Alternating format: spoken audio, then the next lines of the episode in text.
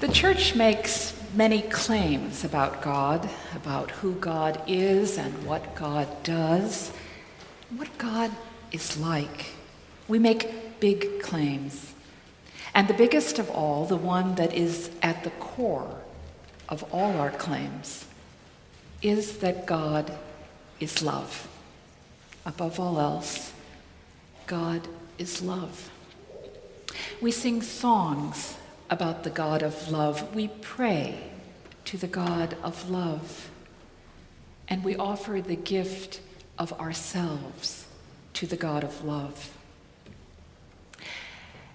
In January 2020, shortly before the pandemic, our presiding bishop, Michael Curry, held a revival in my home diocese, the Diocese of Washington. And the revival was called More Jesus, More Love.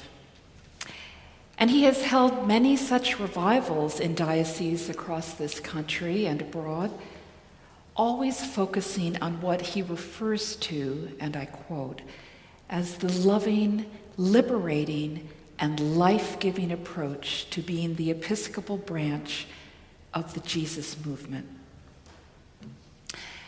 So during the revival that I attended, um, and it was the first revival I had ever been to, Bishop Curry led the congregation in a call and response.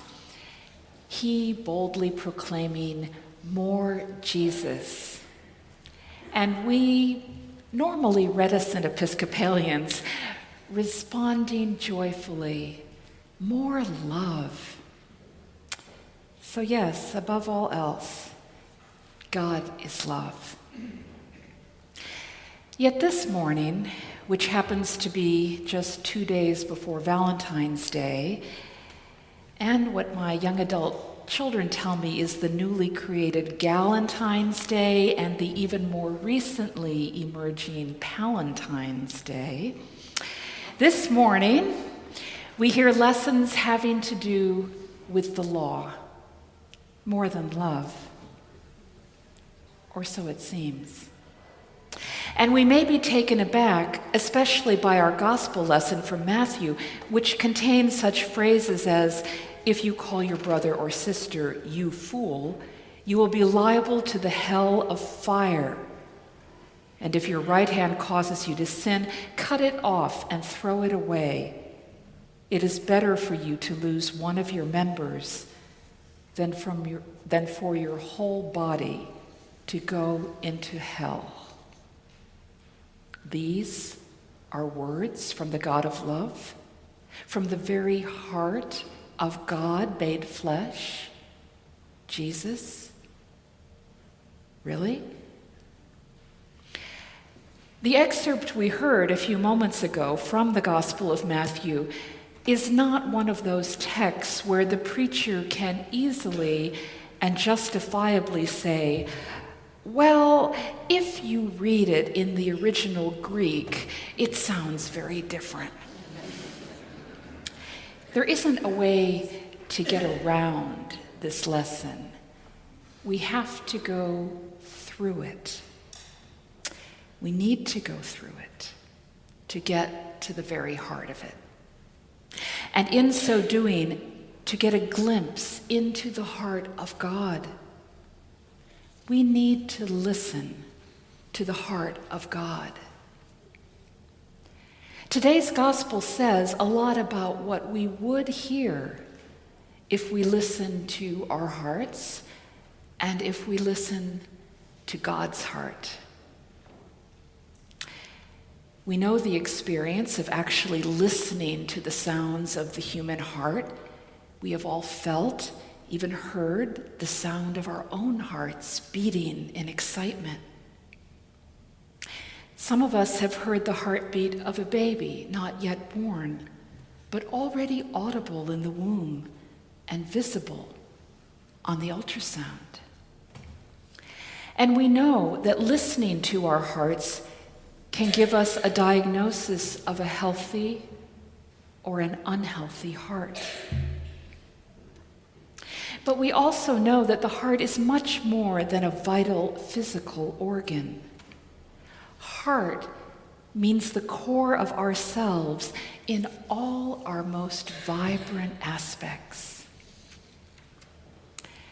We talk about the human heart as the center of loving, of compassion, of tenderness, of courage. Our language knows this and shows this. We say, Take heart. And we may say, They are so heartless. And sometimes we may say, I am heartbroken. Or that really pains my heart. Or we might say, I've had a change of heart. If you have ever had a change of heart, you have had a shift of perspective, a shift of plans, a significant change in your outlook. Heart is the seat of memory. To know something by heart is to know it perfectly. Heart is the seat of yearning and passion and desire. To seek with your whole heart is to pursue, to search for diligently, to strive for something with all the perseverance you can muster. So let's listen now to the songs of our hearts and of God's heart in today's gospel lesson. Jesus is sitting with his disciples, teaching them yet again what it means to follow in the path he would have them walk. Jesus is giving words to the love song of God's heart. We hear a section of the Sermon on the Mount, a section that began in last week's reading with these statements of Jesus. I have come not to abolish the law, but to fulfill it. And if your righteousness does not surpass that of the scribes and the Pharisees, you will never get into the kingdom of heaven. And lest this be lost to our modern ears, those scribes and Pharisees do seem rather righteous, self righteous. What follows in today's lessons are the illustrations and implications of those earlier statements. At first reading, it seems that Jesus has come not to abolish the law, but apparently to make it even tougher, more stringent, more exacting. For Jesus lists some of the major commandments You shall not kill, you shall not commit adultery, you shall not swear falsely. And were that the extent of Jesus' comments, his disciples might have replied, Yes, Master, of course. We've heard you say that before. We know that's what God wants of us and for us. But then, then Jesus goes on to breathe new life, new relevancy into these commandments by explaining what they mean in their fullness, by going to the heart of the matter. He explains what they mean if we are to love as God loves, because the law tells us what is in God's heart. The law exposes God's fondest desires of how we should live with one another. The law also exposes the differences between our hearts and God's heart. Listening to our hearts does give a diagnosis. And God listens to all of our hearts and knows that even if we can keep the commandment not to kill one another, we are still capable of disliking, even hating, despising others.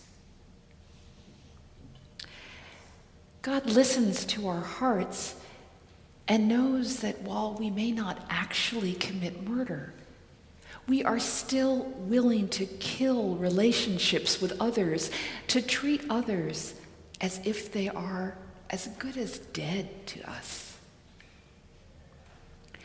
God listens to all of our hearts and knows that even if we can keep a commandment not to commit adultery, we can still disrespect others by treating them shabbily, even cruelly.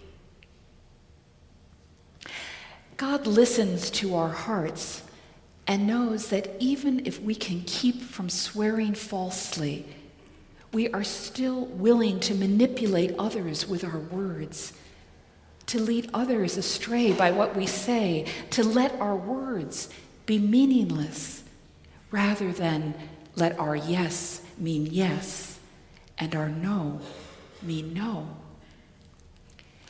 And I was struck as we just sang the sequence hymn, the second stanza how can you, your pardon reach and bless the unforgiving heart that broods on wrongs and will not let old bitterness depart? Although we are all made in the imago Dei, the image of God, our hearts do not keep time with the beating of God's heart. For while God's heart sings out a love song begun in creation and sung to us still, our hearts still fall far short. The harsh diagnosis is that our hearts are often diseased, unhealthy, disheartened. And so, in God's mercy, God gives us the law in the teaching of Jesus, this is law that will not let our hearts fall short of loving as God would have us love. It is law that would have us love in a way that respects the dignity of every human being, as we say in our baptismal service. And it is law that ultimately convicts us because what it demands of us, we cannot always or even often do. And here again, the law shows us God's love by demonstrating our failings and driving us into the arms of our loving and merciful God. St. Augustine of Hippo, the fourth century theologian and desert father, put it this way, and I quote The law was given for this purpose to make you, being great, little. To show that you do not have in yourself the strength to attain righteousness, and for you, thus helpless, unworthy, and destitute, to flee to grace. To flee to grace and into the loving embrace of God. For the grace of God is there, offered for us. We need only take it. So listen again to your heart. Does all this talk of law and our failing to keep the law bring you a sense of sadness? If so, good, says John Donne, the 17th century English Anglican priest and poet, in one of his legendary sermons. As Donne so eloquently stated so many centuries ago, your sadness is then a holy sadness. Because a sense of our sin is, and here I quote Donne, God's key to the door of his mercy put into thy hand. As Donne so poetically stated, God's heart is a rich treasure house of mercy to which our sense of sin is the key. So, discovering our failure to love as God loves is not then a cause for discouragement or even despair. No. It is a call back to God, into the arms of God, who loves and strengthens us, who envelops us in a comforting, loving embrace, and then sends us out to love again, who bids us love more fully, more perfectly. Because although showing perfect love is impossible for us, nothing is impossible with God. The sounds of our hearts and the sound of God's heart may be different now, but our hearts and God's heart are meant to sing the same song. And so we are given the law, as draconian as it might seem at times, that we might know more completely how we are called to love. And when we fail, because we all do fail, we are given the key to God's heart, the key to the vast treasure of God's mercy that stands ready for us to take. The key to a heart that offers us true pleasure, true love. And then we can truly and honestly proclaim to our Creator, as the psalmist writes Happy are they who observe his decrees and seek him with all their hearts. And I will thank you with an unfeigned heart when I have learned your righteous judgments. Take heart, my brothers, sisters, siblings in Christ, because our God is a God of love. Our God is love. Of that we can be sure.